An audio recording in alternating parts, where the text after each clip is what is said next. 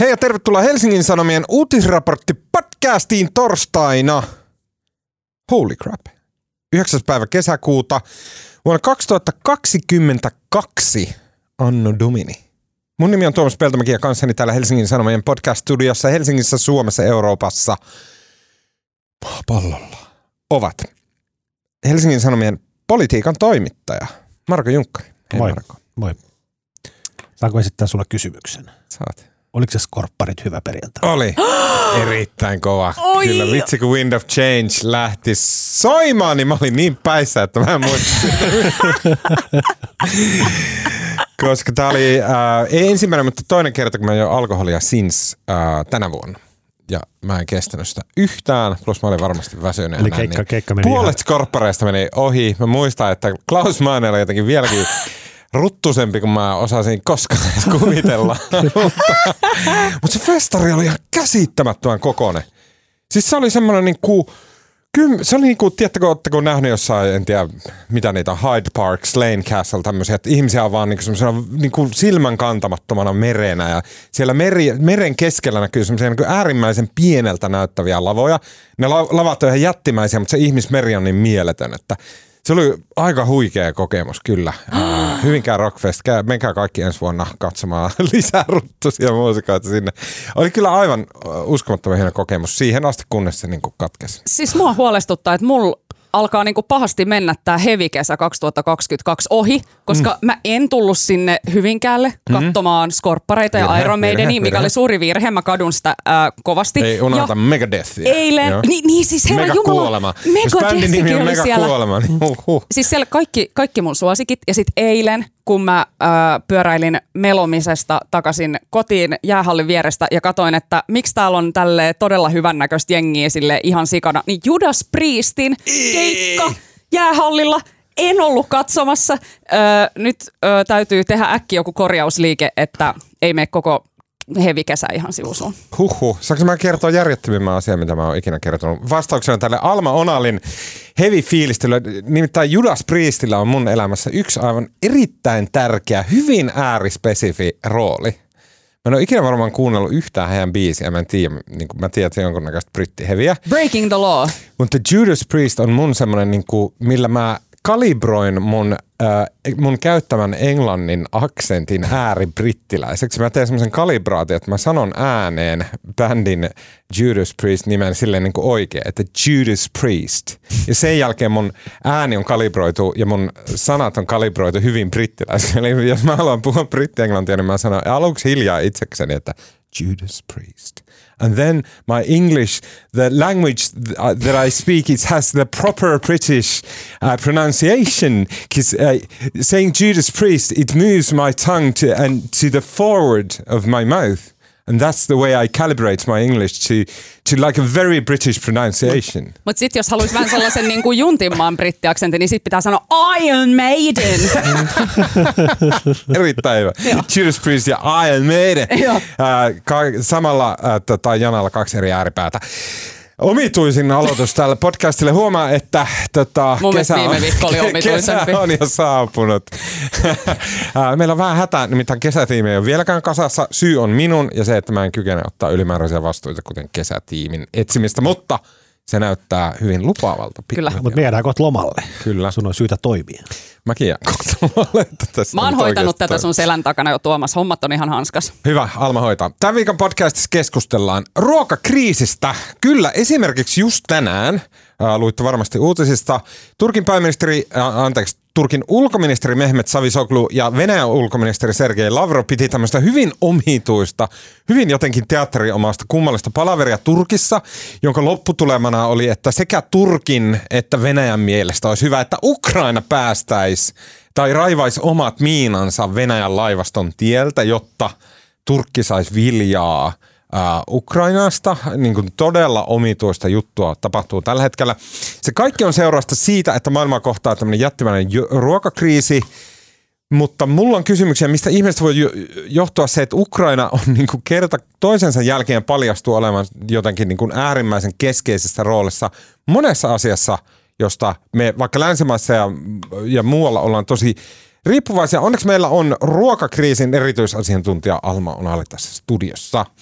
Ja myös keskustellaan opettajien ja muiden kunta-alan työntekijöiden saavuttamasta Öö, viisivuotisesta sopimuksesta, joka takaa, että heidän palkkaansa nousee tänä aikana automaattisesti aina vähän enemmän kuin yksityisellä puolella. Mikä on tämän kiehtovan Excel-kaavan laajempi merkitys Suomelle ja suomalaisen yhteiskunnan tulevaisuudelle? Marko Junkkari kertoo siitä.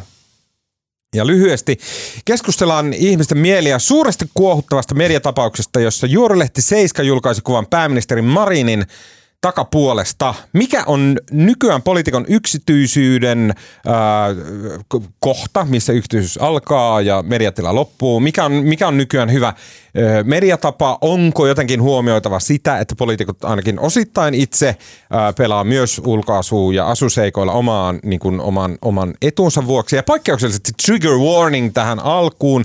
Nimittäin...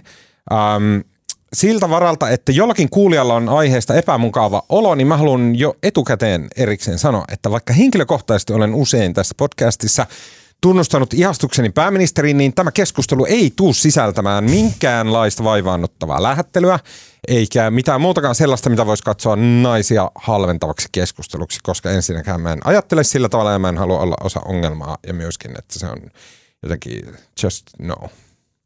Mutta mistä sä tiedät, mitä, mitä me aiotaan sanoa? Varoitit sä vaan niin itse puolesta. Niin. Ja siinä kyllä varmaan on ihan riittävää varotoimi, mutta Lopuksi vielä hyviä keskustelun aiheita pitkien epämukavien hiljaisuuksien varalle.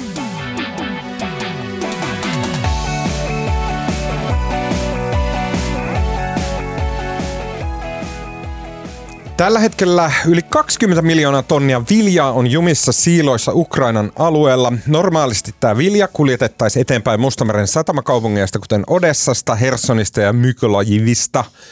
Mutta, ja viljat matkaisi muun muassa Lähi-Itään, Pohjois-Afrikkaan, Afrikan sarveen, jossa niitä hyvin kipeästi kaivataan.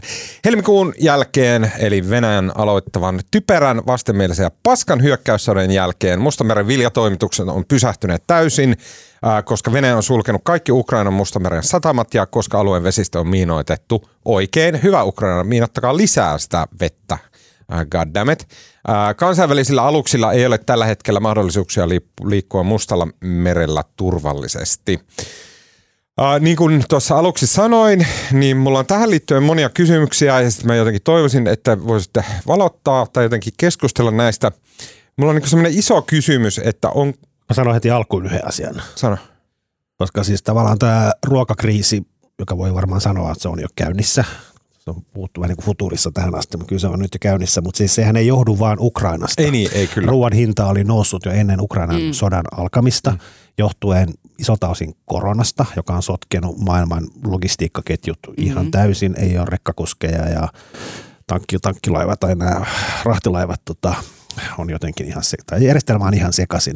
Ja sen lisäksi oli myös tota, ollut poikkeuksellisia sääilmiöitä. Tosi Kui- huono kuivuutta- satovuosi viime vuonna. Eli tavallaan ruoan hinta oli noussut jo ennen Ukrainan mm, sodan Kyllä. alkamista vissiin 20 prosenttia Kyllä, ja lannoiteongelmat ja, Kyllä. ja niin kuin venäläinen Ja tässä on niinku kemiateollisuus. tavallaan ja- kaikki pahat asiat osuu yhteen. Joo. kaikki juuri näin. vain paha. Ja tähän lisättynä, niin just sen takia mun mielestä Ursula von der Leyenin lausunto tällä viikolla, missä hän sanoi, että tämä ruokakriisi johtuu vain ja ainoastaan Venäjästä, niin oli mun mielestä hieman ongelmallinen, koska koko ruokajärjestelmässä globaalisti on isoja valuvikoja, jotka nyt sitten tämän sodan seurauksena tulee ilmi. Mm. Mutta tosiaan ongelmat alkoi jo ennen Ukrainan sotaa ja tämä vaan nyt niinku eskaa. kummin päin me halutaan käsitellä tämä, niin kuin mä kysyn teiltä, että, että puhutaanko eka ruokakriisistä laajemmin, laajemmin ja sitten Ukrainasta. No ehkä me aloitetaan Ukrainasta, koska se on pienempi osa tätä. Mutta, ja sitten sen jälkeen varsinkin Alma, mä haluaisin, että sä niin kerrot laajemmin siitä, että mistä tämä nyt johtuu ja niin kuin mitä tällä on tehtävissä ja näin päin pois. Mutta siis mua kiinnostaa se, että mi, mi, ko- koska ollaan tilanteessa, jossa on vaikea erottaa mm, e- e- edes mediassa, edes toimittaja on vaikea erottaa, että mikä on propagandaa ja mikä on totta. Ja, ja tämähän on ehdottomasti sellainen tilanne, missä niin kuin, ä, Turkin ja Venäjän ulkoministerit on tänään tavannut Turkissa ja siellä aivan tämmöisessä niin kuin nolla tapaamisessa, jossa ne päättää mukaan jostain Ukrainan asioista aivan niin kuin jotakin typerintä, mitä mä oon ikinä kuullut. Niin, niin miten, miten jotenkin paljastui yhtäkkiä, että Ukraina on tällä tavalla näin keskeinen ää, tekijä äh, ruokahuollossa lähinnä niin kuin kolmannessa maailmassa, ja, mutta jotenkin se, sen heijasten vaikutukset tuntuu myös jonkun verran länsimaissa. Miksi tämä Ukraina tulee tämmöisissä aivan omituisissa paikoissa vasta niin kuin anekdotaalisesti, että on helvetin vaikeaa saada valkosta kylppärilaattaa. Tämän tietää kaikki, jotka tällä hetkellä tekevät kylppäreitä. Kröhöm, kröhöm, kuten minä.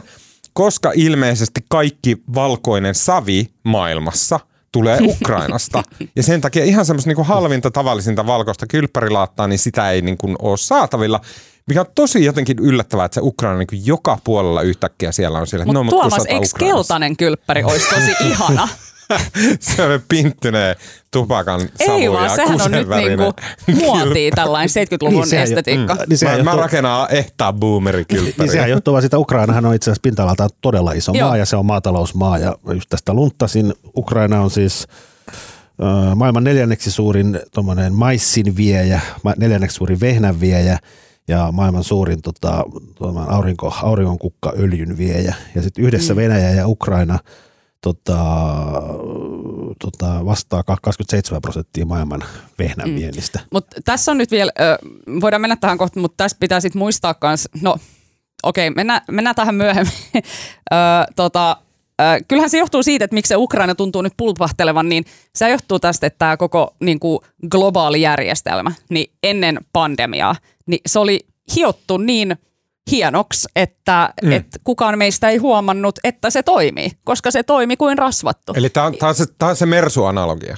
että ne Mersu-osaset tulee ties mistä, niin osa tulee Jenkeistä, osa tulee Kiinasta, osa tulee Afrikasta, sitten niin työntekijät tulee Intiasta ja sitten koko mm. homma pistetään Pakistanissa kasaan, mutta se pulpahtaa ulos liukuhihnalta mm. niin kuin keskellä Saksaa. Mm.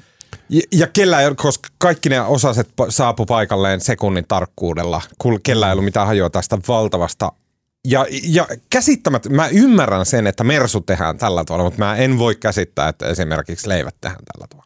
Niin, no se on just se, että, että myös ruoan tuotanto on monessa maassa eriytynyt myös sillä tavalla, että on tavallaan vähän niin kuin jaettu, että no täällä on nyt tosi järkevää tuottaa tätä viljaa, koska se täällä onnistuu tosi hyvin. Ja täällä on taas tosi järkevää tuottaa vaikka tätä sokerijuurikasta, koska se onnistuu täällä tosi hyvin. Suomi on siinä vähän erikoinen, että meillähän tuotetaan sille täällä kuitenkin suht laajalla skaalalla kaikkea, koska tämä niin kuin suomalainen maatalouspolitiikka on tavallaan ollut se, että on haluttu pitää sitä tuotantoa niin, täällä. Koko ajan pelätään, että se Venäjä vyöryy tänne. Niin, niin, niin sitten Ukrainassa on vaan ollut sille sairaan hyvä viljellä kaikkia näitä asioita ja niillä on siitä vuosikymmenten, satojen kokemus, niin mikäpä jottei.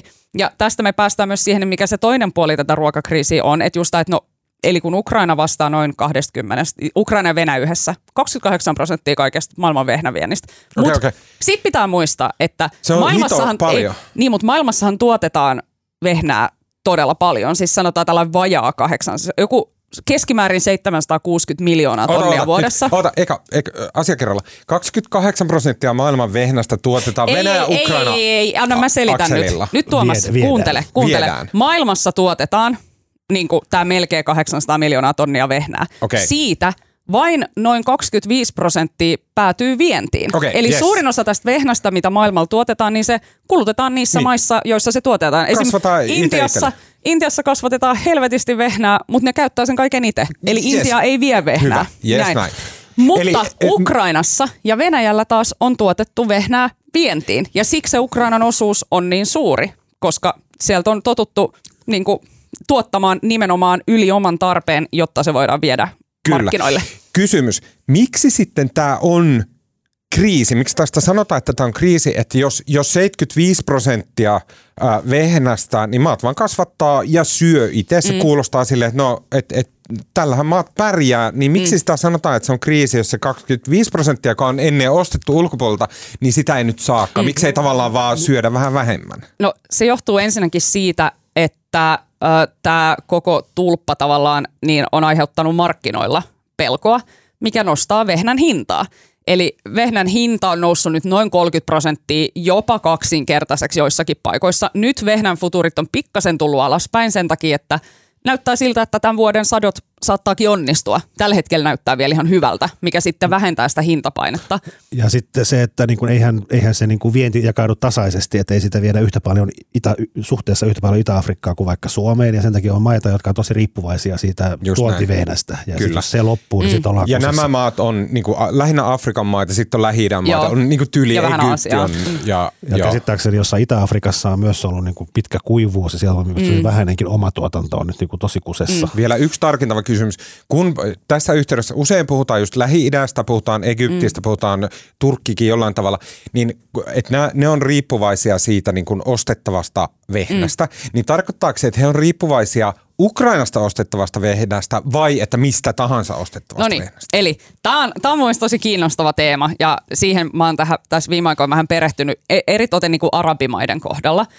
Ja äh, mä haastattelin sellaista libanonilaista äh, niin kuin ruokaturva- ja ekosysteemin professoria tästä asiasta. Ja Libanon esimerkiksi, se on nyt aika ääriesimerkki. tulee mieleen, että libanonilainen professori tietää tästä asiasta vitusti enemmän kuin joku helsinkiläinen professori. kyllä, tulee kyllä, kyllä. Joo, joo. No joo, joo, se asuu He siellä, tiedätkö sen. Niin kuin, mutta silleen, että et, niin kuin joku Libanon on tietysti silleen niin kuin erikoistapaus, et, tai niin kuin, tavallaan kun puhutaan ruokakriisistä – ja lähi niin se riippuu tosi paljon, että mistä me puhutaan. Jos me puhutaan rikkaista öljymaista, niin kuin vaikka Katarista ja Saudi-Arabiasta, niin ei niillä ole hätä. Kyllä niillä on varaa ostaa sitä vehnää kalliimmallakin hinnalla. Sitten taas puhutaan konfliktimaista, eli vaikka Jemen ja Libya, niin ne on tosi huonossa asemassa, koska ne maat on jo sekasorrossa muutenkin. Ja sitten kun vehnän hinta nousee, ne maat on itse köyhiä, niiden kansalaiset on köyhiä, niin se on aika tukala, todella tukala tilanne. Sitten on Libanon, joka on silleen, ollut kuitenkin suht ö, tavallaan stabiili maa, mutta jossa on viimeiset pari-kolme vuotta ollut aivan siis jäätävän, jäätävä taloudellinen katastrofi käynnissä. Siis se maa on vaan, ö, niin kuin se, se professori kuvaili sanoilla, että economical meltdown. Okay. Että Libanonin valuutan arvosta on kadonnut joku 90 prossaa, tai silleen, että se on niin kuin, vaan silleen täysin romahtanut se valuutan arvo. Ja siellä on ihan hirveä kriisi jonkun terveysjärjestelmän toimivuuden kanssa. Maassa on paljon pakolaisia. Se on niin kuin jotenkin sellainen, että poli- politiikkaan ei ole luottamusta. Niin kuin tosi monella tasolla jotenkin sellainen kauhea tilanne. Sitten oli se Beirutin sataman räjähdys, eli myös heidän mm. viljasiilonsa, mihin he on voinut varastoida yleensä viljaa, niin kuin niitä ei nyt ole. Niin niillä ei ole tavallaan paikkaa, mihin ne voisi pitkäksi aikaa varastoida sitä viljaa. Eli sitä on pakko ostaa markkinoilta – aina sille lyhyeksi ajaksi lisää siihen mm. hintaan, mihin sitä on myytävänä. Mm. Ja nyt te, mikä on äh, kallista ja riskialtista. Just näin. Ja Libanonissa se professori sanoi, että sellaisen perusleipäpussin hinta, siis vehnä on kuitenkin lähi ruokavalion niin kuin tärkein kulmakivi.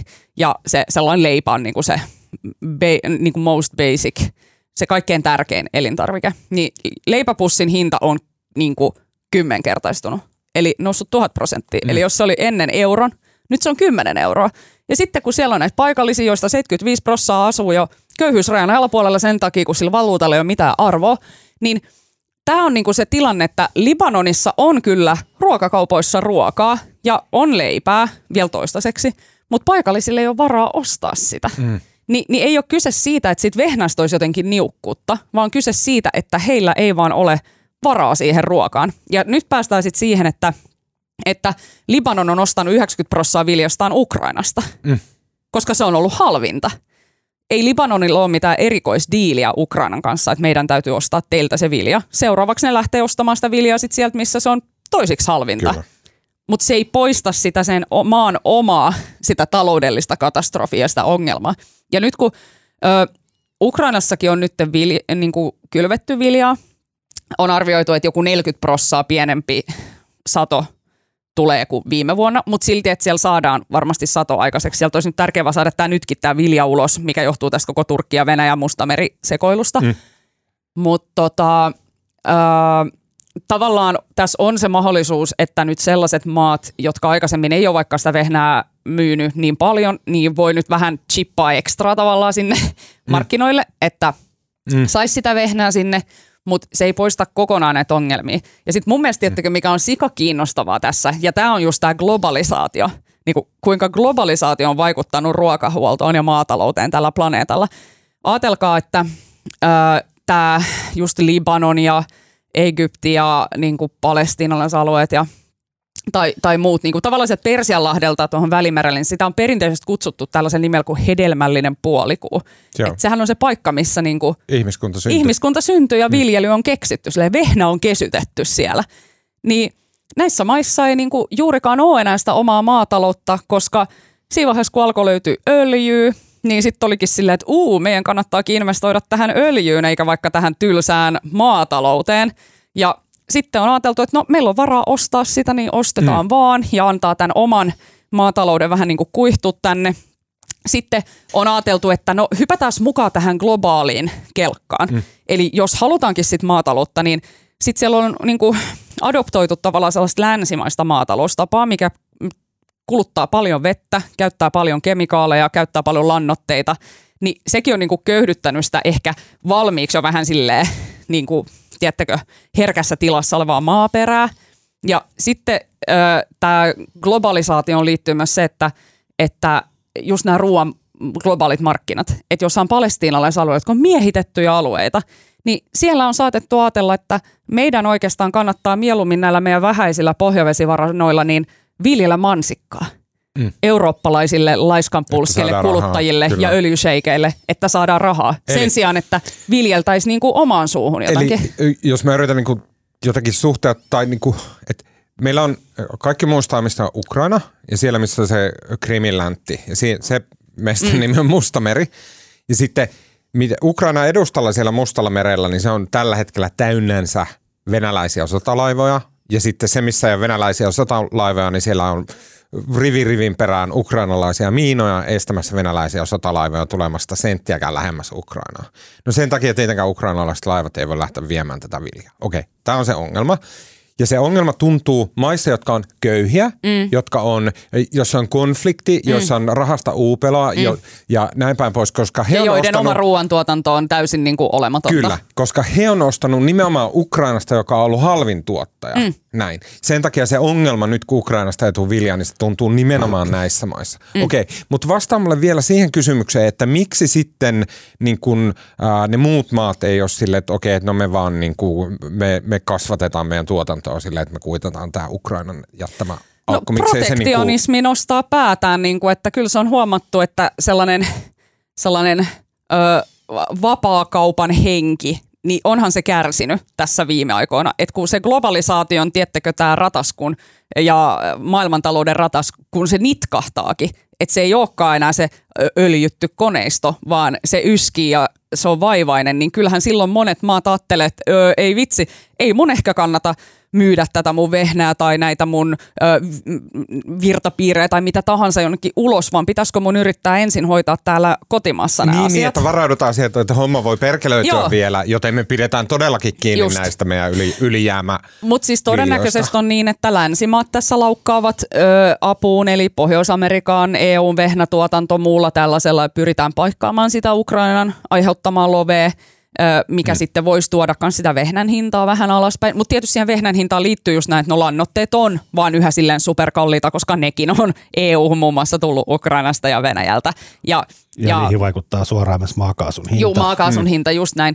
Eli se, tämä on tällainen suuri yhtälö, joka vaatisi myös sit sitä sellaista ruokajärjestelmän kokonaisvaltaista mm. uudelleenajattelua, se, että miten oltaisiin vähemmän riippuvaisia mm. jostain mm. fossiilipohjaisista ö, raaka-aineista, fossiilipohjaisista polttoaineista. No nyt hypätään siihen niin kuin isompaan kuvaan, Joo. että okay, että jos tämä on se, mitä Ukrainan kriisi ö, on vaikuttanut, niin sitten kuitenkin niin kuin Marko sanoi, että aiemmin, niin aiemmin jo ruoan hinta oli lähtenyt niin tu, tu, tu, tu, tu, mm. kohoamaan ylöspäin. Varmasti eniten tuntuu just samoissa maissa, tismalleen samoissa maissa, jotka on tosi riippuvaisia halvasta ruoasta.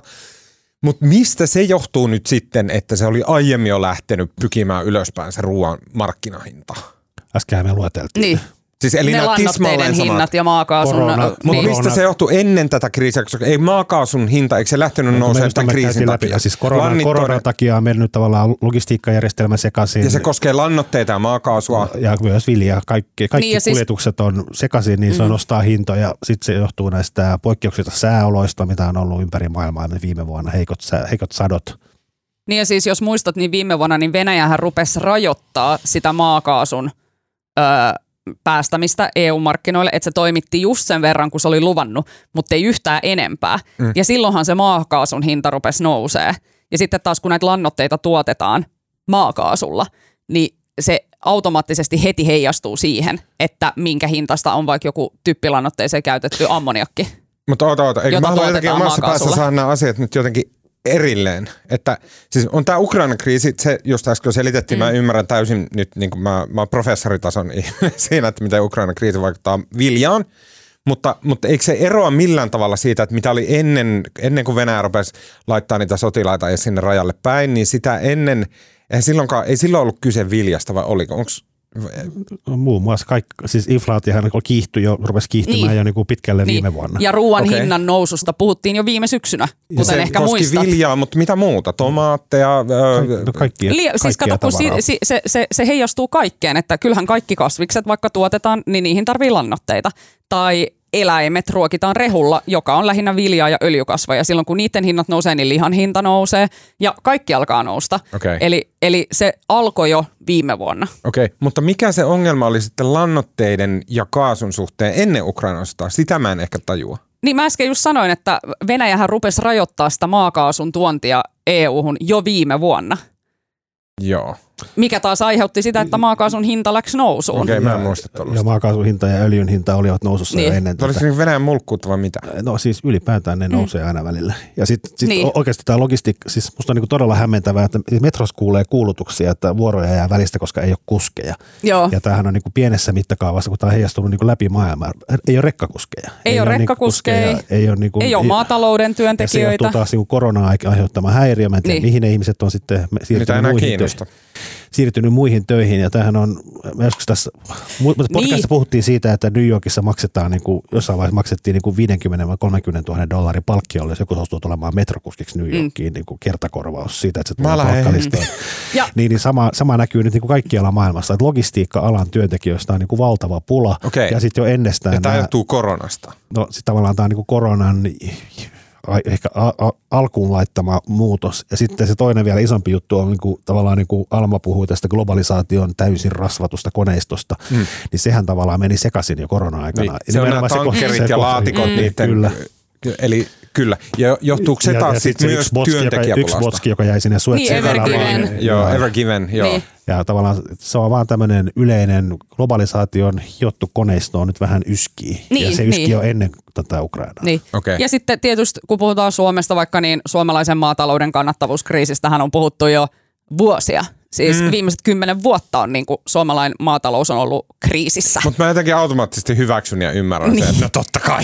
niin, niin, niin. Kylmää, kylmää ja synkkää, niin kuuluu ollakin vähän Niin. kriisiä koko ajan Mutta päällä. että, että ilmastonmuutoshan vaikuttaa tosi paljon, että esimerkiksi äh, sellainen tota, kuin kahvi, niin äh, viime kevät ja kesä, niin 7,60. Brasiliassa oli niin kuin, tota, tota, Kahvipaketti.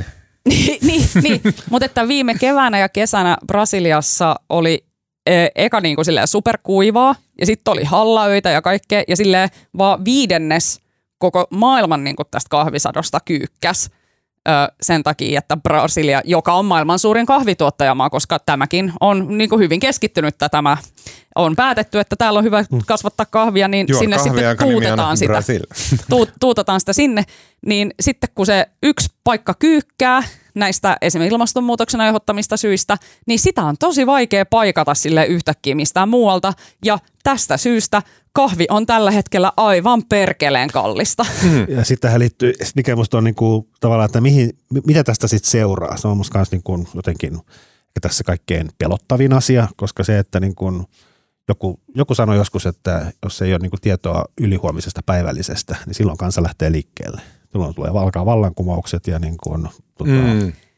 Mutta tätä mä kysyin siltä libanonilaiselta proffalta, joka siis ennusti vähän niin kuin edellisen arabikevään. Silloin 2010-2011 arabikeväällä viitataan siis näihin Kyllä. ö, mielenosoituksiin ja vallankumouksiin monissa eri arabimaissa. Ja silloinhan tämä ruoan hinta oli yksi tekijä. Siinä oli just aikaisemmin ollut tämä 2007-2008 ö, finanssikriisit. 2008 ruoan hinta nousi dramaattisesti ja se oli about samalla tavalla kuin se nyt nousee ennen Ukrainan Just. kriisiä. Just näin. Ja sitten äh, leivän hinta siis kerta kaikkiaan niin kuin kasvoi niin sietämättömäksi, että se oli tavallaan se viimeinen pisara, joka äh, tota, tota, sai ne ihmiset lähtemään liikkeelle.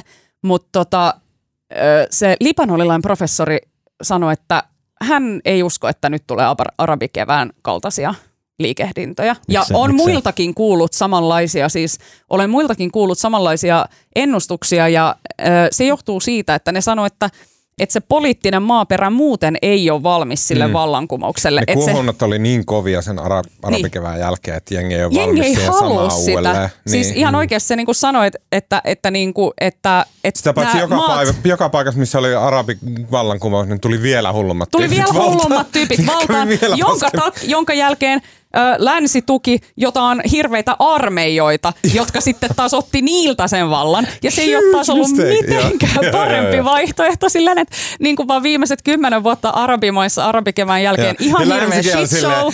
Lähi-idän politiikka, never again. No niinpä. Et, et, et siellä on niinku ollut niin hirveä meihemi päällä, että kukaan, ne maat itse, eikä niiden maiden naapurit, halua eikä jaksa, että siellä nyt tulisi mitään vallankumouksia. Ne, ne, ne järjestelmät, mitä siellä tällä hetkellä on pystyssä, niin vaikka ne ei ole parhaita mahdollisia, niin ne on niinku suhteellisen stabiileja. Sille niinku, siihen kontekstiin verrattuna suht stabiileja. Ja ei, ei kukaan halua niinku sitä, sitä venettä keikuttaa. Ei, mutta se ei välttämättä ole sitten myöskään niin kuin maiden omasta tahdosta kiinni. Jos ihmiselle ei ruokaa, niin, niin sehän on Niin, se Niin. johtaa mutta siis epätoivoon ja sitten niin kuin ratkaisuja eikä vaihtoehtoja kauheasti ole. se on kyllä sille kuitenkin joku, siis Libanonista vaikka, niin tiedättekö, kaikki kynnelle kykenevät, nehän lähtee. Nehän lähtee ulkomaille, muuttaa pois, lähtee opiskeleen ja sitten ne köyhät, jotka ei pysty lähteä, niin ne jää sinne. Ja varmaan siis jossain vaiheessa tulee jonkinlaista pakolaisuutta tämän asian takia. Mutta niin kuin, että, että su, mitä suurimmassa määrin, niin tässä koko ruokakriisissä ei ole nimenomaan kyse siitä, että ruoka loppuisi kesken, vaan kyse on siitä, pystytäänkö me kansainvälisenä yhteisönä jakamaan se olemassa oleva ruoka jotenkin oikeudenmukaisesti ja reilusti ja niin kuin, edullisesti ihmisille niin, että kukaan ei kuole nälkään, mutta Ihan samalla tavalla kuin jaettiin näitä covid-rokotuksia globaalisti tasapuolisesti. Joo. Eihän tämä toteudu. eli eihän tämä toteudu, mutta että näin, näin se menee. Jes, nyt mennään eteenpäin. Ennennäkemättömässä ratkaisussa kunta-ala saa tästä eteenpäin, tai siis nyt kun so- sopimus, uusi sopimus, neuvoteltu sopimus astuu voimaan, joka vuosi viiden vuoden ajan noin prosenttiyksikön enemmän kuin vientiteollisuuden työntekijät. Jos teknologiateollisuuden ja kemian teollisuuden työntekijät saa siis vaikka kahden prosentin yleiskorotukset, niin kuntien työntekijät saa kolme prosenttia. Tämä palkkaohjelma, jonka osapuolet eli partit, Mä vihaan tätä lingoa. Tämä palkkaohjelma koskee niin pienipalkkaisimpia kuntatyöntekijöitä kuin vaikkapa opettajia ja lääkäreitäkin. Tässä, muun muassa tietenkin Elinkeinoelämän keskusliitto ja teknologiateollisuus kuvasi tätä ratkaisua siis turmiolliseksi koko Suomelle, että mm, tota, se johtaa palkkakierteeseen, jossa myös yksityiselle sektorille tula, tulee yhä suurempia palkankorotuksia. EK luulee, että tämä jotenkin kuulostaa ihmisten mielestä huonolta. ja lopuksi yritysten kilpailukyky rapautuu. Ää, lopputuloksena olisi työttömyyttä ja ankeita aikaa. EK on jotenkin epäuskottavinen niin toimija suomalaisessa yhteiskunnassa. Mutta miksi ää, siis kunta-alan ylimääräisten palkankorotusten tarvitsisi johtaa tavallista suurempiin korotuksiin myös yksityisellä sektorilla, Marko? Niin, tässähän on, tämähän on, mitä nyt on päivitelty jo pääkirjoituksessa ja monessa jutussa, että onhan tämä, niinku, tämä oli niinku todella jotenkin poikkeuksellinen ja hämmentävä ratkaisu. Ja siis tavallaan kunta-ala sopi, mutta siinä porukassahan ei ole mukana sairaanhoitajat, siinä ei ole super ja tehy mukana. Joka oli se niin kuin lähtö. Joo, Selitä tämä koko kuvio, kun mä en... No kuntalalla on hyvin monenlaisia työntekijöitä, siellä on niitä opettajia ja siellä on tota, sairaanhoitajia ja lääkäreitä ja hyvin monenlaisia tehtäviä. Ja muu kuntaala nyt sopi ja tässä on äänekkäimmin hän on, ovat niin kuin korotuksia vaatineet tota, tota, Tehy ja Super. Ja he uhkasivat jo tässä jossain vaiheessa näillä niin joukkoirtisanoutumisilla, mutta nyt ne lykkäs tavallaan Super ja Tehy on ilmoittanut, että ne jatkaa neuvotteluita syksyllä. Ja tota, koska heillä on myös se hyvä, lähtökoska, hyvä lähtökohta, koska vuodenvaihteessa syntyvät nämä hyvinvointialueet ja silloin tota, sairaanhoito, terveydenhuolto siirtyy valtion hoteisiin. Tähän asti Sanna Marinin hallitus on koettanut pysyä tästä koko sotkusta niin kuin muodollisesti irti, että sanotaan niin kuin osapuolien välinen ratkaisu. Siis työn, ty, kuntatyönantajien ja kuntatyöntekijöiden. Poliitikothan ja, eivät palkkaneuvotteluihin puutu. Ja, kyllä, ja sitten tota, mikä on niin kuin sinänsä tuohon väitteeseen ei kukaan usko, mutta Tehy ja Super tietää, että, niin kuin, että jos ne odottaa niin kuin syksyyn, silloin lähestyy A, ensi kevään vaalit ja sitten myöskin vuodenvaihteessa, kun nämä tota, hyvinvointialueet siirtyy valtion rahoitettavaksi, niin silloin niin kuin ainakin hallitus on mitä suurimmassa määrin polvia myöten tässä sotkussa. No, sittenhän liittyy tämmöinen niin kuin täysin poikkeuksellinen ja eriskummallinen näiden työntekijäliittojen välinen keskinäinen riitely ja epäsopu. Ja nyt kaikkia ottaa päähän se tehy ja super, koska ne haluaa enemmän kuin muut. Ja sitten muiden kunta-alan liittojen puheenjohtajat tietää, että ei ne opettajat kato hyvällä, että jos sairaanhoitajat saa niin kuin ihan sikapaljon ja opettajat saa pelkästään paljon, niin, niin sehän ei silloin puheenjohtaja varmaan vaihtuu. Niin, niin tässä ratkaisussa on se, että niin kun, ja sitten nämä sairaanhoitajat on vaatinut tämmöistä niin kun pitkän, pitkää palkkaohjelmaa, joka tota, tavallaan nostaisi niin kun dramaattisesti kuoppakorotus sairaanhoitajien palkoille. Ja nyt tämä tuli tämmöinen kunta-alan huomattavasti pienen, pienempi kuin mitä Tehy ja Super halusi, tämä 5 prosenttia yli tota, yli mitä julkinen yksityinen sektori saa. Siis ja mitä? 5 prosenttia? Viidessä vuodessa. Viidessä vuodessa aina plusprosentti. Niin yksi prosentti per vuosi. vuosi. Sen päälle, mitä julkinen, no yksityinen sektori saa. Ja, viidessä vuodessa Ja sen lisäksi tässä on vielä semmoinen diili, että jos Super ja Tehy – tässä onnistuu ensi syksynä neuvottelemaan vielä paremman diilin, niin sitten tämä muut kuntatyöntekijät pääsee vielä uudestaan vääntämään siitä, että nekin haluaa lisää. Tässä on nyt niin kuin... Niin siis eli opettajat ja muut sai nyt sen prossa päälle per vuosi. Ja se tuli myös, ja se tuli myös vaikka Super ja Tehy ei ole tehnyt tota diiliä, ne saa myös sen korotuksen. Ne on myös kunta-alan työntekijöiden, ne on myös tämän sopimuksen piirissä. Ah, no ja, mutta eikö se riitä niille? Ei, kun ne haluaa, niin kuin, ne haluaa siis 20 prosentin korotukset. Mm. Tota, siis viidessä vuodessa vai mitä se oli. Ja tota, tämä on, niin kuin, tää on niin kuin hyvin poikkeuksellinen ja sitä pystyy varmaan perustelemaan sillä, että siis sairaanhoitajista on valtava pula, ihmiset mm. vaihtaa alaa, ylipäätään opettajat on uupuneita ja varhaiskasvatusopettajat vasta uupuneita onkin ja tota, tässä on, on henkilöstöpulaa ja tavallaan nyt palkkoja on ihan perusteltua korjata, että saataisiin ihmisiä mm-hmm. töihin, mutta tota, tähän niin kuin mullistaa tämän suomalaisen työmarkkinajärjestelmän. Aikaisemmin puhuttiin tämmöisestä, täällä on aina nämä vientiliitot, eli teknologiateollisuus ja kemia ja AKT ja nämä. Paperi. Paperi, joka ei enää tee näitä sopimuksia, mutta Aha, tavallaan okay. ne, on niin kuin, ne on neuvotellut yleensä aina ensin ja tehnyt semmoisen ankkurin, tai ne on niin kuin määritellyt, että me saadaan nyt kaksi prossaa ja kukaan muu ei saa ylittää sitä. Että ne niin kuin tavallaan aikaisemmin on toimittu niin, että nämä vientiteollisuuteen kytkeytyvät liitot – ne päättää, mikä on oikeastaan kaikkien muidenkin taso. Mutta nyt kunta Koska jotenkin ne tuo sen rahan tänne maahan. Onko se se Mut mitä mieltä sä oot tästä argumentista? Tämä kuulostaa kaikki ihan Kekkosen aikakautta. Ei, ei, ei, kuuntele, kuuntele vielä, mutta sitten tavallaan tähän nyt, mut, tähän mullistaa se nyt ihan täysin. Niin. Ensi syksynä alkaa nämä tota, alkaa näiden tota, teknologiateollisuuden ja muiden neuvottelut niiden niin kuin kaksivuotisen sopimuksen jälkimmäisen vuoden korotuksista. Ja eihän siis niitähän nyt vituttaa jo valmiiksi että jos ne onnistuu ja vielä valtava inflaatio ostovoima heikkenee koko ajan. Että jos teknologiateollisuus onnistuu saamaan plus kolme, niin sitten kunta saakin plus neljä. Jos ne onnistuu saamaan plus neljä, niin kunta saa plus viisi. Mulla on, onko hoitajilla, onko opettajilla, onko kuntalan työntekijöillä osoitettavissa oleva, että okei, että niiden palkat ei vastaa sitä, mitä muiden palkat on? No, Eikö se nyt ole se ydinkysymys? No on, ja kyllä siis niin kuin, mitään he ei voi yleistää. Siis julkisen sektorilla on mm. korkeapalkkaisia niin kuin kirurgeja ja sitten siellä on pienipalkkaisia perushoitajia. Onhan tässä niin kuin se kir- kirjo on valtava. Mutta varmaan on Eikä löydettävissä se, joku niin kuin keskilämpörässä. On, mutta siis kyllä lähtökohta on varmasti se, että niin kuin, eihän sairaanhoitajien palkat ole missään vertailussa pohjoismaisesta vertailen tai eurooppalaisesta vertailen, nehän ei ole kauhean hyvät Suomessa. Niin, eli on, Siinä heillä on, on täysin oikeus vaatia, että heidän palkat ei ole siellä, missä pitää olla. Kattokaa Ruotsia, kattokaa, kattokaa verrokkimaata. Näin. Näinhän ovat okay, tehneet. Yes. Ja, tässä, ja tässä on nyt sitten sit vielä se argumentti, mä palaan vielä ihan siihen alkuun, kun mitä Tehy nyt toistelee, että hallituksen pitäisi tähän puuttua. Ja tota, hallitus, Sanna Marin toistelee aina, että tämä on, tämä on niiden partien asia, että hallitus ei puutu. Mutta samaan aikaan hallitus oli nimittänyt tämmöisen sovittelu lautakunnan tässä keväällä sopimaan tätä asiaa, jonka ehdotuksen pohjalta tämä plus 5 prosenttiakin syntyi, missä oli niin kuin Martti Hetemäki ja kumppanit siellä vääntämässä. Ja sehän on niin kuin hallituksen nimittämä, ja se hallitus on jo sen niin kuin sovittelulautakunnan kautta, mitä suurimmassa määrin ollut tässä niin kuin sopimassa tästä.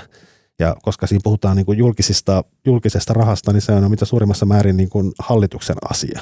Että se on niin kuin... Mutta kun mä haluan kysyä, koska se, että jos tämä on niin kuin eri liittojen välisen tämmöisen niin kuin sisäisen pelin, että kenen niin kuin, tiedätkö, ammattiyhdistysaktiivi porukan, niin kuin, kuka saa parhaiten pelattua tämän homman niin kuin omalle porukalleen, niin se on niin kuin fucking boring ja ei kiinnosta yhtään. Mutta että onko olemassa semmoinen niin kuin yhteiskunnallinen tilanne, jossa me nähdään, että okei, että ne ihmiset, jotka meille suomalaisille on kuitenkin läheisimpiä työntekijöitä, jotka on siis hoitajia, jotka on päiväkodin työntekijöitä, jotka on opettajia, jotka on silleen, ne on niin meidän yhteiskunnan niitä kulmakiviä. Ja me halutaan, totta kai me halutaan suomalaiset tulevaisuudessa se meidän, se porukka, joka meille tekee niitä hommia, niin että et, et sinne tulee työntekijöitä, niin ne on arvostettuja osia yhteiskunnassa. Se, on niin kuin, se pysyy semmoisena se sektori, että se arvostus heijastuu myös siellä palkassa. Mitä se ei tällä hetkellä heijastu. Kyllä, eli, varmaan suurin osa suomalaisista on sitä mieltä, että niille tota, varhaiskasvatuksen opettajille ja hoitajille on syytä maksaa enemmän. Jotta Mutta tava- tulevaisuudessa Suomi säilyy kyllä, tavallaan hyvänä kyllä. maana. Jatkokysymys tähän liittyen, että onko meillä sitten, onko aidosti oikeassa olemassa joku katastrofi, joka odottaa, joka on jossain muualla kuin siis EK on jossain niin kuin aivan huuruisissa päivänunissa, joku katastrofi, joka odottaa, että jos joku, tiedätkö, joku mikropiirikauppias ei saa enempää korotusta kuin opettaja, niin tämä johtuu, no, johtaa siihen, no, että Suomi siinä, on niin kuin yksi, yksi valko siis, kohta. No vaikka nyt nyt ne, sitä nyt voi laskea monella tavalla, mutta esimerkiksi se Superin ja Tehyn vaatimukset siitä heidän palkkaohjelmastaan, sen kustannus on siis, tässä me ollaan puhuttu ennenkin, vähän riippuu mitä laskee, se on suunnilleen samaa luokkaa kuin nämä Suomen hävittäjähankinnat. Mm. Ja jos Suomen nyt velka, valtiovelka on jo muutenkin niin kuin, tota, mitä 150 miljardia, ja nyt tavallaan tästä vaan kiihdyttää julkisen talouden alijäämää entisestään. Kyllä tässä on niin kuin tavallaan semmoinen Asiat huomio. maksaa, kyllä, joo. Ja se on Hyvä palvelu maksaa, terveydenhuolto maksaa. Joo, ja nyt tässä huomasin, että nyt esimerkiksi Mikael Pentikäinen, Suomen yrittäjien puheenjohtaja, lausui, lausui ainakin Hesarin jutussa se oli, ehkä lausui ehkä Hesarille siis, että nyt tämän johdosta, koska tämä, tämä on tuhon tie, niin nyt niin kuin näiden vientiliittojen, niiden ei enää pidä tehdä sitten työehtosopimuksia. Ne rupeaa sopimaan sitten niin kuin yrityskohtaisesti. Niin, niin aivan, jotta, eli ei jo, ole mitään työehtosopimusta, mihin nämä voi, muut voisi nojata. Mutta mut vasta kertokaa mulle tästä vielä, että onko tämä oikea juttu. Mä ymmärrän sen, että et, et, et, mä ymmärrän se, että EK on silleen, että Aa, me rakastetaan rahaa, mä haluan vaan uida rahassa ja näin, ja mua vituttaa se, jos joku muu saa enemmän rahaa kuin minä. Mä ymmärrän sen, mutta se kuulostaa silleen, että niinku, uh, grow up, mutta onko olemassa joku ihan aito oikea sille, että jos nyt äh, tota, tota, äh, laivan jalostusteollisuus, what the hell, niin kuin tervetuloa 70-luvulle, että jos laivan jalostajat, niin näin, että jos he ei... Niin, niinpä, tässä menee jo no niin, ruokakriisi ja, Mä oon suuri teollisuusasiantuntija. Niin, niin että et jos laivasektori ei saa niin kuin yhtä prosenttia enempää kuin sairaanhoitajat, niin joku taloustieteilijä osoittaa, että joo, se johtaa siihen, että Suomi maana syöksyy tuhoon, vai onko tämä vaan EK on tämmöistä pelottelua? No onhan siis, ei se nyt ole vaan EK, joka tässä voi ehkä olla huolissaan niin kuin valtion talouden tasapainosta ja Suomi on nyt koronan takia ja muuten velkaantunut mm. todella nopeasti ja seuraavalla hallituskaudella pitäisi niin kuin pystyä ainakin hidastamaan sitä velkaantumista. Ja eihän tämä nyt, jos tästä tulee niin kuin julkisen sektorin palkoista, tulee tämmöinen – toin, toi, toisen hävittäjähankinnan verran niin kuin lisäkustannuksia, niin ei se ainakaan helpota sitä hommaa. Mun yksikään hävittäjä, mitä Suomeen on ostettu koko meidän itsenäisyyden aikana, en näkynyt mun elämässä millään tavalla. Ei, ei ole vähentänyt mitään. En ole yhtään sipsipussia jättänyt ostamatta sen takia, että Suomella on X määrä hävittäjää. Niin, niin noi että... argumentit, joita sieltä tulee pahuuden pesäkkeestä, niin ei kiinnosta mua ollenkaan. Niin, ei no, tunnu siis, missään. Äh, niin, mutta on myös ihmisiä, jotka on huolestuneita valtiovelasta. Ostetaan 40 hävittää lisää ja maksetaan kaksinkertaiset korotukset kaikille. Niin, niin sanon minä. Siis tota, Eli tietysti... Suomi voisi Suomessa rajattomasti velkaantua. Joo, joo korot, on, korot, nyt eletään korot, niitä päiviä. Korot, nyt eletään niitä korot on nousussa. Ja, no joo, mutta tämä on, niin korkokatto. Joo, mutta tämä on musta niin kuin ehkä tämä on, tavallaan, mä olen samaa mieltä, että työmarkkinajargon on tylsä ja näin, mutta tämä on niin kuin aina välillä työmarkkinoilla tapahtuu joku dramaattinen käänne ja nyt tämä oli kyllä tämmöinen käännekohta ja tavallaan nämä vientiliitot, jotka on aina ollut ne kovimmat, ko, kovimmat jäbät ja tyypit tässä alalla, niin heidän, heidän nyt tavallaan yli on kävelty. Ja sitten tässä on vielä yksi, a, yksi argumentti, mikä musta siis on... vaihtelu niin virkistää. Yksi argumentti on sitten se, mitä tässäkin on, ja moni on esittänyt, että, tota, että, niin kuin, että yksityisen sektorin työntekijät niin kuin jotenkin maksaisi näiden julkisen sektorin työntekijöiden palkat. Että ne pitäisi olla niin, niin tähän on tämä perinteinen argumentti. Ja sitten oli, mä tuossa aamulla, aamulla lueskelin Heikki Pursiainen, terveisiä Heikille, mutta näin keskiviikkona Heikki. Siis mä rakastan se, Heikki Pursiaisen Twitter-runoja. Kuka hän on? Hän on siis... Mä en edes tiedä, mutta sen Twitter-runot Ekonomisti ja Must Readin toimittaja tämmöinen. Tota, kirjoittaa kauniita runoja internettiin. Siis niin, Heikki Pursiainen, sori, kyllä mä nyt Heikki Pursiaisen, sori, joo mä Niin Heikki on, Heikki on kirjoittanut jo pari vuotta sitten näitä jähtiä tänään Twitterissä semmoista, miten hän taloustieteellisesti selittää, että se argumentti siitä, että niin kuin, tota, siitä, että yksityinen sektori tavallaan maksaisi julkisen sektorin tota, työntekijöiden mm. palkat, niin se ei vaan absoluuttisesti pidä paikkaansa. Ja suosittelen lukemaan, en rupea niitä selostamaan, koska hänen selostukset ovat niin pitkiä, mutta suosittelen lukemaan Heikki Pursiaisen kirjoitukset aiheesta pari vuoden takaa. Mm. Mulle viimeinen asia, mitä taisi, ja teillä ei ole lupaa jatkaa tätä aihetta. viimeinen asia, siis mulle jäi tästä meidän keskustelusta nyt se fiilis, että tämä on edelleen taivaan semmoista, seurataan sitä ping-pong-peliä, jossa niin kuin, että kenen ei tiimi nyt saa enemmän prosentteja. Ping-pong-peliä, tässä on, puhutaan ihan euroista. Nyt tavallaan sopimus on tehty. Niin, mutta että tämä ei ole oikeasti tämmöinen asia, jossa niin kuin päätetään jostain Suomen niin kuin moraalista tai kohtalon kysymyksistä, vaikka sitä yritetään mediassa niin kuin silleen, että tämä on tärkeä kysymys. Mutta tämä on sitä pingistä No, ei tämä nyt ole vaan pingistä, mutta en mä lähde, mä en, en halua nyt lähteä vohkaamaan Suomen niin. velkaantumisesta julkisen talouden tasapainosta, mutta kyllä tämä päätös ei tämä nyt ainakaan helpota seuraavan hallituksen työtä niin. tämän talouden tasapainottamiseen. Siis mun tavallaan tekisi mieli vähän meuhkata tästä, kun mä jotenkin mietin vasta, kun kuuntelin. Niin, kuin, niin, mutta mut että okei, tämä on, tää on jo toinen keskustelu, mutta sitten kun mä mietin sitä tänään, kuuntelin vaan jotain ykkösaamuja, sitten mä rupesin miettimään sitä, että okei, inflaatio laukkaa, sitten ihmiset haluaa lisää palkkaa, mutta samalla kaikkien yritysten niin kuin tuotantokustannukset kasvaa ja asiat maksaa enemmän ja sen takia ihmiset ei halukkaan kuluttaa mitä, mikä sitten taas supistaa tätä niin kuin tavallaan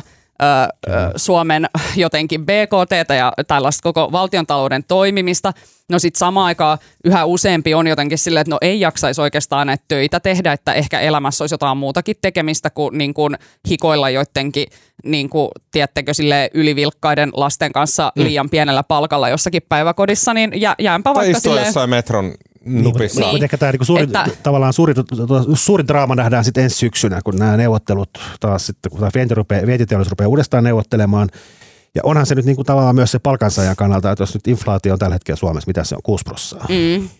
Ja niin kuin jos palkankorotukset on kaksi, niin silloin se ostovoima heikkenee aika niin. dramaattisesti. Saat sillä sun palkalla huomattavasti ja, vähemmän kamaa kuin sä oot Eli pitää saada lisää Pitää, mutta siis tavallaan näitäkin pystyy tekemään sit monella tavalla ja nyt käsittääkseni – aika moni esimerkiksi EKssa ja muualla haaveilee, koska ostovoimaahan pystyy korjaamaan korottamalla palkkoja tai sitten laskemalla työn verotusta. Ne haaveilevat siitä, että hallitus ensi syksynä sitten tekisi tämmöisen jonkinlaisen ison työn verotuksen alennuksen, jos prosenttiyksikkö työn veroa alas se kompensoisi, tota, se olisi pari, kaksi vai kolme prosenttiyksikköä sitten lisää liksaa. Että tavallaan se pystytään mm. myös, ostovoima pystytään pelastamaan myös veroalennuksilla. Mutta sitten kun me otetaan tähän mukaan vielä tällaiset ö, suuret globaalit asiat, kuten vaikka ilmastokriisi ja öljykriisi ja kaikki tämän tyyppiset asiat, ruokakriisit, josta äsken puhuttiin, niin sitten vaan niinku tulee sellainen fiilis myös, että okei, ollaan hirveästi huolissaan siitä, että suomalaiset ei kohta kuluta tarpeeksi ja sen takia tämä valtio sakkaa, mutta sitten kun miettii sille isoja asioita, väestön ikääntymistä, sille, että Suomessakin työntekijöiden määrä vähenee koko ajan, ne haluaa lisää palkkaa, mutta ne haluaa tehdä vähemmän töitä ja sitten äh, haluaa tavallaan kuluttaa lisää, mutta toisaalta meidän planeetta ei kestä sitä kuluttamista ja sitä pitäisi kohtuullistaa, niin en mä tiedä, en mä näe, mä en, mä, niin kuin, mik, tämä yhtälö jotenkin sellainen, että siitä ei tule mitään. kuluttaa aineettomia asioita, kuten podcast. Niin ja sitten vielä yksi, yksi eikä havainto. Ehkä tässä on myös hassua se, että niin nythän nämä, nämä kunta-alan tämä nyt palkkaohjelma. Ihana, että sä vedät tämän sinne kuntatasolle ja. tästä mun kosmiselta tasolta Joo, niin mä palataan, sinne. mä unohdin äsken sanoa. Niin onhan tässä niinku, realismia kehiin. Onhan, onhan se niinku tavallaan hassua, että tavallaan palkkaohjelma joo, ja niin kuin äsken olimme yhtä mieltä siitä, että moni kunta-alan työntekijä ansaitsee paremman liksan. Mutta niin nyt se korotukset, ne menee nyt kaikille. Nyt oikeasti se Hussin kirurgi saa sen saman korotuksen Joo, kuin niinpä, se ei sitä tarttis kyllä. päiväkodin niin kuin pienipalkkainen opettaja. jep. Ja tavallaan, niin kuin, että miksei niitä, ja ne samat korotukset menee Helsinkiin ja ne menee niin kuin jonnekin Keuruulle, missä tavallaan asumiskustannukset on ihan eri tasolla. Että niin kuin, miksei tätä olisi voinut sitten kohdentaa niille työntekijöille, jotka oikeasti sen oikeasti on kusessa tällä hetkellä pienen palkkansa ja asumiskustannuksen ja elinkustannusten kanssa. Että miksi se piti levittää kaikille? Niin. Niin, ja sitten No saako tähän väliin vielä sanoa, että, että, että se olisi mennyt niin vaikeaksi saada mitään aikaiseksi. ja miksi tällä hetkellä eläköityvät Miten niin? lääkärit saavat kolme kertaa enemmän eläkettä kuin mitä on sairaanhoitajan palkka? Niin. Niin, kysynpähän vaan. Mutta tällaiseen populistiseen heittoon päätetäänkö tämä? Ei, joo, päätetään. Musta tulee ihan täysin semmoinen niin ihme, joku vanha ajan persu, että, että, että meidän pitäisi elää semmoisessa kyläyhteisössä, jossa me arvostetaan sitä Ai hoitajaa. niin, kuin- ai niin kuin Hyvinkäällä. Niin, me arvostetaan sitä hoitajaa, me arvostetaan niitä opettajia. Ei ole mikään niinku kuumeinen kysymys, Viljellään itse omat tarpeeksi rahaa pottumme, eikä jotain ukrainalaista maaperää Vilje- just köyhdytetään ostamalla sieltä sitä Venäläisellä monokulttuuria. fosforilla kasvatettua, niin. Tehotuotettua. Ei, sanokaa ei tälle. Joo. Ky- kyläyhteisöt takaa. Joo, ja maaseudun miehille naisia. Ai niin. Päästiinhän me siihenkin, vaikka varmaan kovasti yritettiin välttää, että ei tarvitse ottaa mitään kantaa tähänkään asiaan, Kyllä. mutta niin me siihen päästiin. No niin, hyvin lyhyesti. Viime päivinä sosiaalisessa mediassa on puhuttu Juorulehti Seiskan lauantaina julkaisemasta jutusta ja kuvasta, jossa pääministeri Sanna Marin on Helsingin keskustassa vaunulenkillä. Jutun otsikon mukaan kirjat rikot myötäilivät Sanna Marinin huipputreenattua peppua. Takapäin otetun kuvan yhteyteen on kirjoitettu, miten pääministerin kirjat legginsit syöpyivät paparazzin verkkokalvoille. Ja näin, tähän siis totta kai äh, hillitön mediaskandaali. Äh, tota, mutta tässä on, siis itse kuvat äh, mauttomia ja ei, niinku, ei ainoastaan sille niin kuin haitallisia haitallisia sillä tavalla, että miten mediat kohtelee naisia ja esineellistää naisia, mutta myös tässä on niin kuin se lisäsynti, että tämä on nainen, jota tulisi jo instituutionsa puolesta aina kohdella silleen sen insti- mu- sisällyttäen sen instituution arvon tässä kohtelussa. Joten se on niin jotenkin kaksinkertainen loukkaus naisia kohtaan, että myös sitä instituutiota kohtaan, että häntä itseään kohtaan oletan, että häneltä ei ole kysynyt, että halu, haluatko, että sinun peppua nyt mehustellaan tässä ympäri Suomea viikon ajan ja näin. Ää, mm, mutta mun mielestä tässä on olemassa joitain kysymyksiä, jotka liittyy ehkä siihen niin kuin semmoiseen murrokseen, jota mediassa on tapahtunut. Ennenhän tämmöiset jutut oli tavallaan arkipäiväisempiä myös muualla kuin silleen niin kuin halveksituissa julkaisuissa. Esim. il- iltapäivälehdissä oli näitä kolmossivun tyttöjä. Ja niin kuin tämmöistä niin kuin naisten esine- esineellistämistä oli paljon enemmän mediassa. Äh, muistetaan, ja myös, myös esimerkiksi, että et, et oli, niin kuin, oli tämä Suomen valtiovarainministeri esiintyy verkkasukkahousuissa ja niin kuin, että oli tämmöisiä niin kuin kohuja. Joo, mutta aina sanon väliin, väliin, väliin, kyllä siis mä tuossa itse eilen tästä puhuttiin parin kollegan kanssa ja siis eihän, eihän, eihän nyt siinä mielessä muutos, että siis tavallaan onhan aikaisemminkin tavallaan tähän suhtauduttu kriittisesti. Siis Mari Kiviniemi, joka oli pääministeri mm. silloin tota, kymmenen vuotta sitten, niin, niin Iltalehti julkaisi hänestä ensin semmoisen takapäin, hän oli joku sellainen kotelomekko, niin kuin Mm. takapäin otetun kuvan ja siitä nousi kauhea mökä.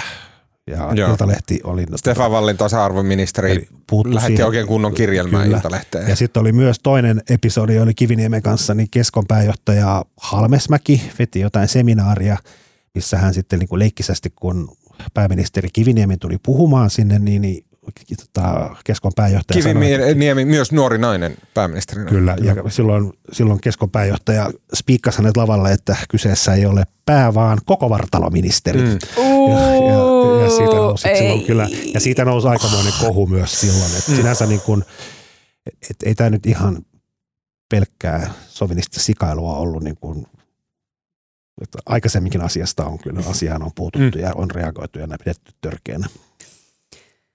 Niin, niin, onhan se niin, että kyllähän niitä naisten kehoja niin kuin käsitellään jotenkin eri tavalla. Tietysti tässä nostettiin esille, että onhan esimerkiksi Seiska aikaisemmin julkaissut kuvia vaikka jostain Timo Soinista, jossa on Teneriffalla silleen hyvin e, niin kuin, tavallaan niin kuin epäedustavissa kuvissa. Mm. Öö, ja se on tavallaan, mut, se on tavallaan niin kuin käänteinen tälle.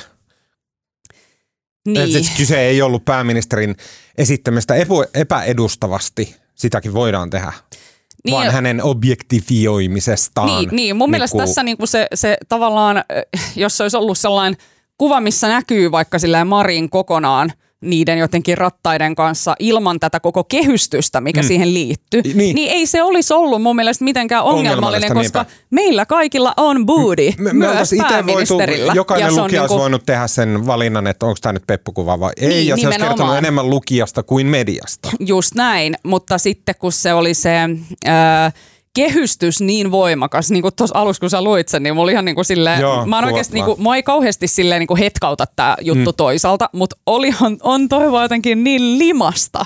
Se on niin limasta, mutta sitten kun, kun mä niin kuin näin ne ä, lopulta sit yritin vähän kiinnostua tästä keissistä ja sit mä näin ne seiskan kuvat, niin kyllä mullekin eka fiilis oli silleen, että tämä on tuulahdus lapsuudesta siitä, että menee johonkin kampaamoon ja sitten kun odottaa sitä omaa vuoroa, niin siinä on se seiska, mitä pääsee joskus vähän lukemaan ja sitten on silleen kääk, mitäs täällä on. Mm. Ja sitten seuraava ajatus on se, että tekeekö joku tätä vielä?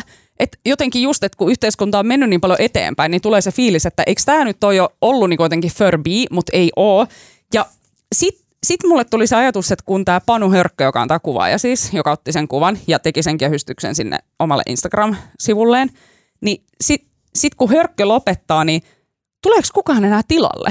Koska tiedättekö, toi vaatii niin paljon kehtaamista ja sellaista yleisen häveliäisyyden hylkäämistä toi duuni, että en, en mä luule, että monelle enää siihen pokka tai halu riittää, niin kuin, tiedättekö, silleen kymmenen vuoden päästä. Mm. Ja sitten mä, en, mä, kun mun mielestä jotenkin koko keissi on niin vastenmielinen ja inhottava ja kyllä musta niin kuin, tota, mikä sitten on jotenkin niin koomista, mikä tapahtuu aina, että tavallaan Seiska tekee näin ja sitten se Hesari kaksi päivää myöhemmin Mm. mm. julkaisee jutun, jossa niin kuin tutkijoiden kautta niin kuin käsitellään asiaa sitten, niin kuin, Mm. Niin. mutta samaa persettä siinäkin käsitellään. Et Joo, joo, niinku- niinpä, että onko sitä vähän pakko edes käsitellä? Mm. Ja, Ja, sama, ja teki, sit- sama teki Yle ja tämä on niin joka sitten tavallaan lainausmerkeissä vakavat tiedotusvälineet tavallaan tulee saman aiheen kimppuun sitten tämmöisellä niin kuin, niin. Ja se tuntuu tekosyyltä, että Niin. otetaan joku tämmöinen niin Mut- korkeampi lähestymistapa siihen, Niin. että they go low, we go, ja, mekin, go high. ja me, mekin puhutaan siitä huomaa. Niin. Niin, niin. niin. Ja, ja tämä on niinku mun mielestä myös kysymys sitten siitä, että mikä on muka perustelu tälle kuvan julkaisulle. Mikä on se perustelu? Ja niinku, öö, öö, mielestäni se on ekaksikin se on se seiskan tyyli, että perustelu kuvan julkaisulle ainoa on se, että jos näet julkiksen kadulla, on siitä napattava kuva. Kyllä. Ja Sanna Marinhan on kaikkein valovoimaisin pääministeri, mitä Suomella on ollut. Mm. Niin, niin siinä on niin kuin silleen, Sanna Marinin julkisuuskuvassahan on se sellainen tietty sellainen julkisuuden tähtipöly, mikä glamour. tavallaan tekee hänestä vähän tavallaan hyvin niin kuin, että, joo. niin, että jollakin varmaan saattaa just hämärtyä se, se että Mä- onko Sanna Marin pääministeri ja vakavasti otettava poliitikko vai julkis. Mutta tähän tietenkin Mutta syypää, siis niinku- mitä enimmissä määrin on Sanna Marin itse, siitä ei voida mennä mihinkään. Plus äh, Seiskan päätoimittaja Jari Peltomäki, joka ei ole mulle mitään sukua, niin tota, Peltomäki on kaksi. Suomessa on äh, vähän Peltomäkiä ja iso Peltomäkiä. Mä oon niitä iso niin, niin tota, äh, Jari Peltomäki selosti jossain näistä haastatteluissa, että, että, että Seiskan osalta tässä ei ole niin kuin, tehty valintaa sukupuolen perusteella. Jos siellä olisi ollut pää, jo, niin kuin, joku muu ministeri jossain muussa vastaavassa, niin sama olisi tehty ja näin.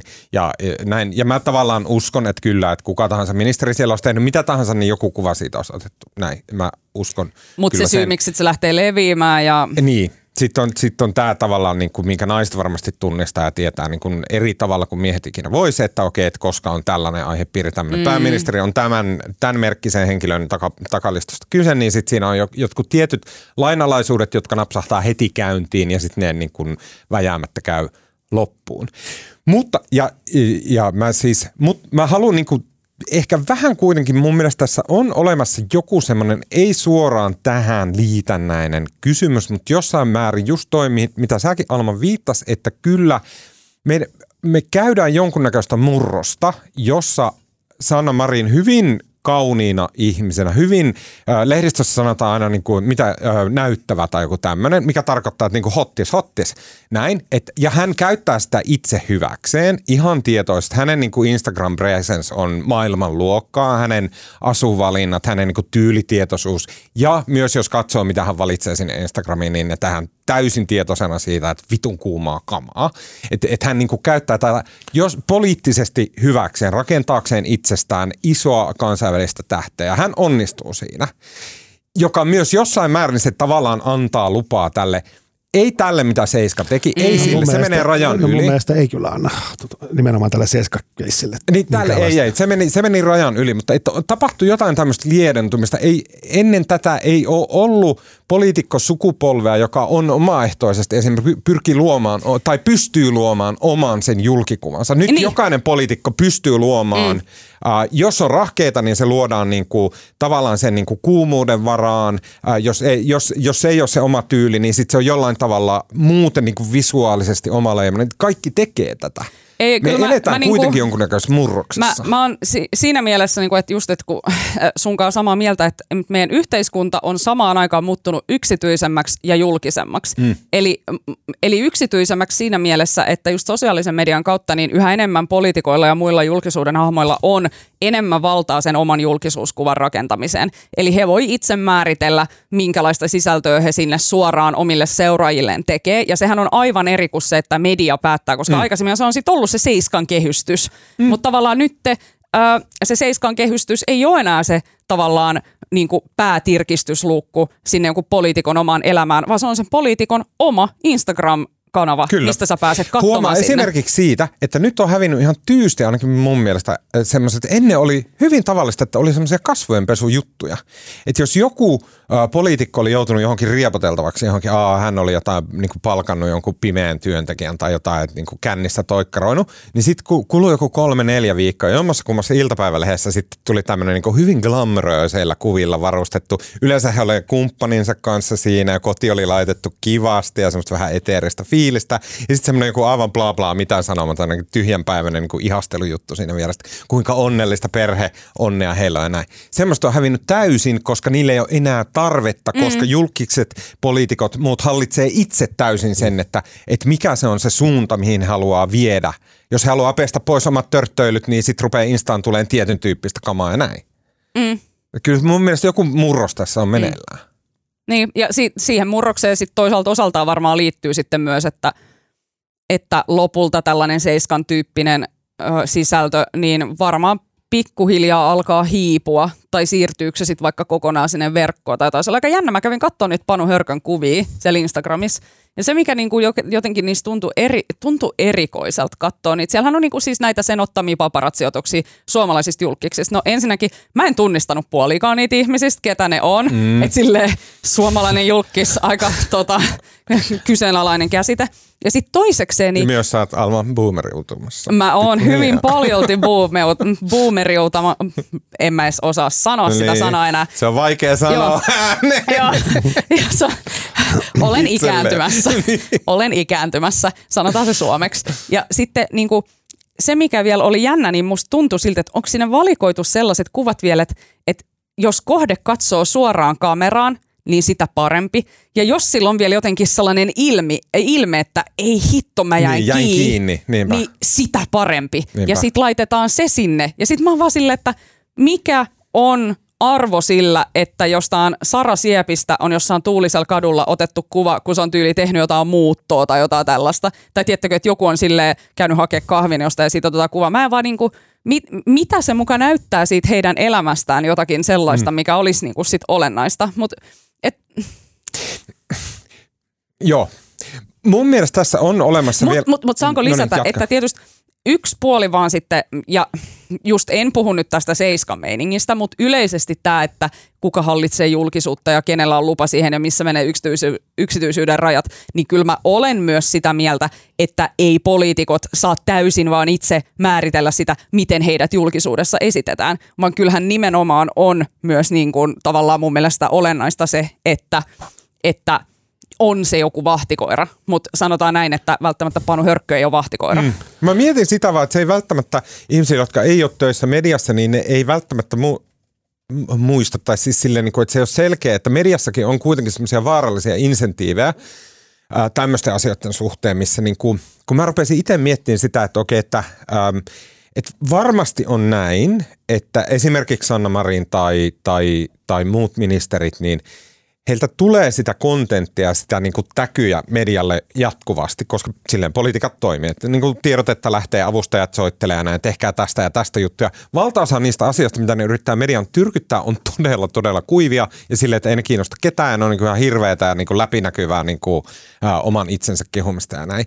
Ja sitten, että medialla on insentiivit tarttua semmoiset, että Aa, okei, nyt niin kuin varmasti Seiskalle ihan mahtavaa, että siellä niin kuin koko Suomi käy katsomassa sitä niin kuin takapuolikuvaa. Että siellä on olemassa semmoisia niin kuin, ää, huonoja huonoja insentiivejä median sisällä tehdä juttuja, jotka on jotain muuta kuin sille, että, että työmär, työryhmämme on saanut valmiiksi tämmöisen no, raportin. No, mutta musta ja näin. Mutta oota, oota, oota. Vielä, että, että ja sen lisäksi, ja tämä on nyt ohi seiskasta, ja sen lisäksi, jos media reagoi aina kaikkeen muuhun kuin niihin kuiviin asiapapatuksiin, niin sitten poliitikoille tulee kiusaus alkaa tuottaa muuta kuin niitä asiapapatuksia. Ja siitä, siinä on semmoinen negatiivinen kierre, joka helposti uh. lähtee liikkeelle. No en, musta tässä puhutaan jotenkin ihan eri asiasta. Musta se, että median tehtävä on valvoa, valvoa ja seurata poliitikkojen mm. toimintaa ja skuupata asioita, mutta tämähän oli niin kuin, eihän tässä puuttu mistään asiasta, Tämä oli täysin naista esineellistävää Kyllä. niin kuin tämmöinen niin kuin, mm. mun mielestä niin kuin jotenkin loukkaavasti just tämän kehystyksen kautta tehty juttu, että ei sillä ole mitään tekemistä sen kanssa, että hoitaako media valvontatehtävänsä vai ei. Että musta oli vaan niin kuin, musta tuossa ei ollut niin kuin, ei mitään ymmärrystä ja musta ei liity millään tavalla siihen median poliitikkojen suhteeseen. Että musta oli vaan niin kuin naista esineellistävä paskakuva. Joo, ei kyllä mä mieluummin. Ei kyllä mäkin olen sitä, on tavallaan niin kuin, ne, on, ne on kaksi eri on keskustelua, että sitten, mutta sitten kun puhutaan niin kuin politiikkojen julkisuuskuvasta ja sitten miten he sitä hallitsee ja tavallaan näin, ja niin sitten se on, niin kuin, se on se toinen sen... haara, niin, mikä ei kyllä, sitten taas kyllä, niin kuin kyllä liittyy tähän. kaikki toisiinsa. Niin. Nyt Marko täytyy olla eri mieltä. no niin, mennään eteenpäin. Yes, uh, tota, kun lähdet lähdette kesälomille. Milloin te lähdette kesälomille? Mä lähden huomenna. No niin, hyvä kesäloma. Alma. Kiitos. Ää, Marko, onko sulla vielä tiedossa? Haluatko sanoa näin julkisesti? Mä oon ensi viikon töissä. Okei, okay, mäkin oon varmaan ensi viikon töissä, koska mä viimeistelen podcast-sarjaa. Neliosaista minisarjaa aiheesta NATO. Ää, tota, lisää siitä ensi viikolla. Mm, tota, ää, kun lähdette nyt huomenna tai sitten ensi viikon jälkeen kohti kesälaitumia, ehkä kaadutte vaan päällenne, niin kuin naamalla, naamallenne maahan, niin rupeatte syömään ruohoa ja imette suoraan lehmän utareista ihanaa maitoa ja ää, syötte leivän päällä kurria ja tota, mitä suomalaiset nyt kesällä tekeekään, nokkoskeittoa ja tota, mm, laiturin nokka ja ongelle ja matoja ja mm Ää, näin ainakin meillä hyvinkään. Skorpionissa ja soidassa. Niin, niin tota, siinä otatte tietenkin äh, semmoista vanhaa-aikaisesta kossupullosta. Hörsyt. Ää, Sen maidon päälle. Kesään, maidon päälle. tota, ää, mistä sitten ää, kauhuissaan teitä katsovalle tota, lapsellenne alatte selittää tota- pikkujurrissa? lapselle tätä selittää. Mutta mä, mä, mä katsoin siis aivan loistava HBOlla tämä uusi sarja, tämän The Wire-sarjan tekijöiltä, tota, We Own This City. Mä suosittelin tätä jo. Suosittelit? Joo, mä en mä ollut silloin tosin katsonut, mutta mä sanoin, että mä Joo, Joo, kerro. Mä katsoin sen kokonaan. Noniin. Onhan se aivan, siis tota, ei pärjää The Wire-sarjalle, joka on ehkä...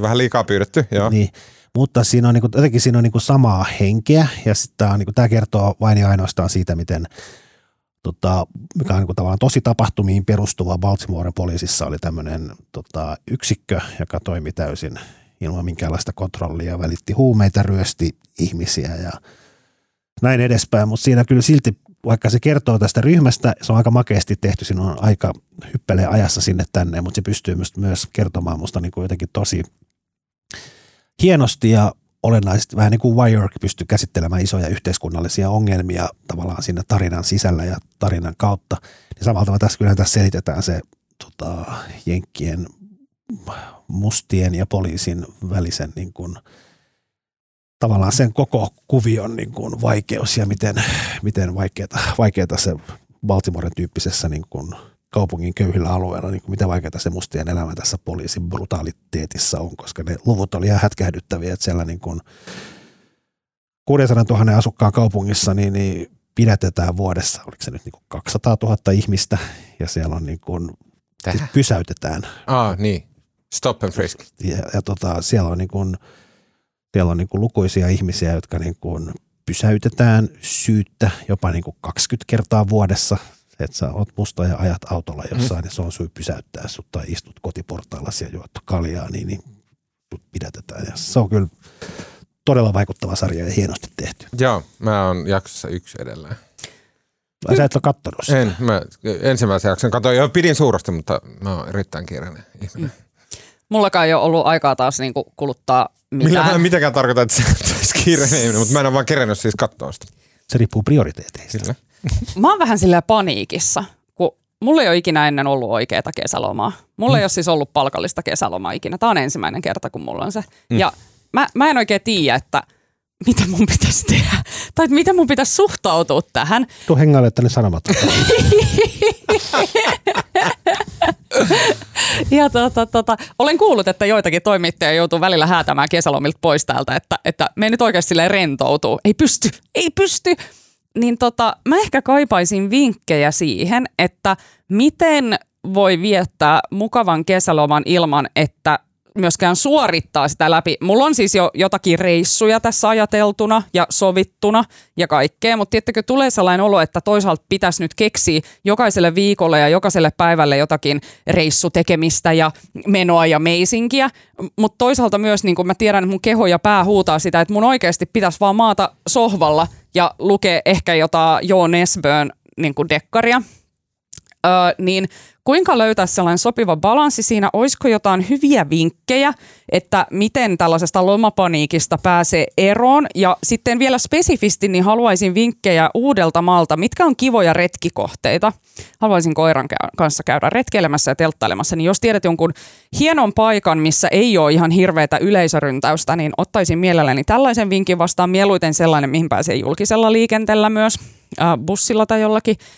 Ja ähm, joo, jos on jotain kivaa lomalukemista tai katsottavaa, niin sellaistastikin otan vinkkejä.